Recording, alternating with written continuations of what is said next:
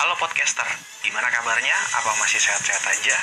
Kalau masih sehat-sehat aja, masih tetap di rumah ya. Dan mungkin ini adalah saatnya untuk teman-teman podcaster semuanya lebih produktif lagi dalam membuat podcast ya.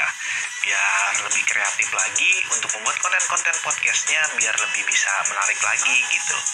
Dan di video kali ini gue akan ngejelasin bagaimana cara gue sebagai podcaster untuk mengediting audio gue menjadi lebih bagus lagi dengan menggunakan aplikasi Audacity. Tetap stay tune dan jangan skip-skip videonya sampai akhir ya.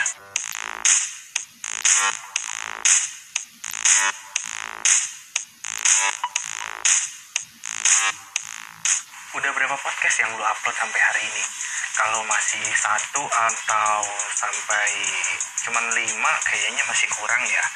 Uh, di channel YouTube gue ini banyak banget ngebahas tips-tips untuk membuat podcast, permasalahan-permasalahan dalam pembuatan podcast dan lain-lain karena gue ingin berfokus untuk membuat podcast dan juga ingin membantu lo yang ingin menjadi seorang content creator di bidang podcaster dan mungkin uh, banyak juga sama lu yang bertanya-tanya gimana caranya untuk bisa lebih produktif lagi dan produktif lagi.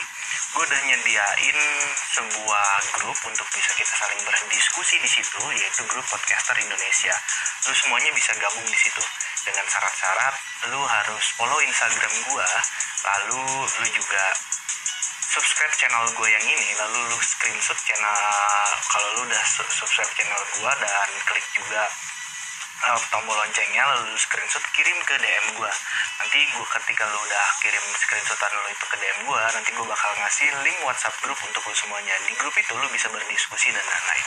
Oke deh di video kali ini sesuai dengan judulnya gue akan berbagi sama lu bagaimana caranya gue sendiri sebagai podcaster ketika gue merekam audio gue untuk membuat podcast bagaimana cara gue itu untuk mengeditnya menambahkan background atau menambahkan bumper di dalam video gue itu.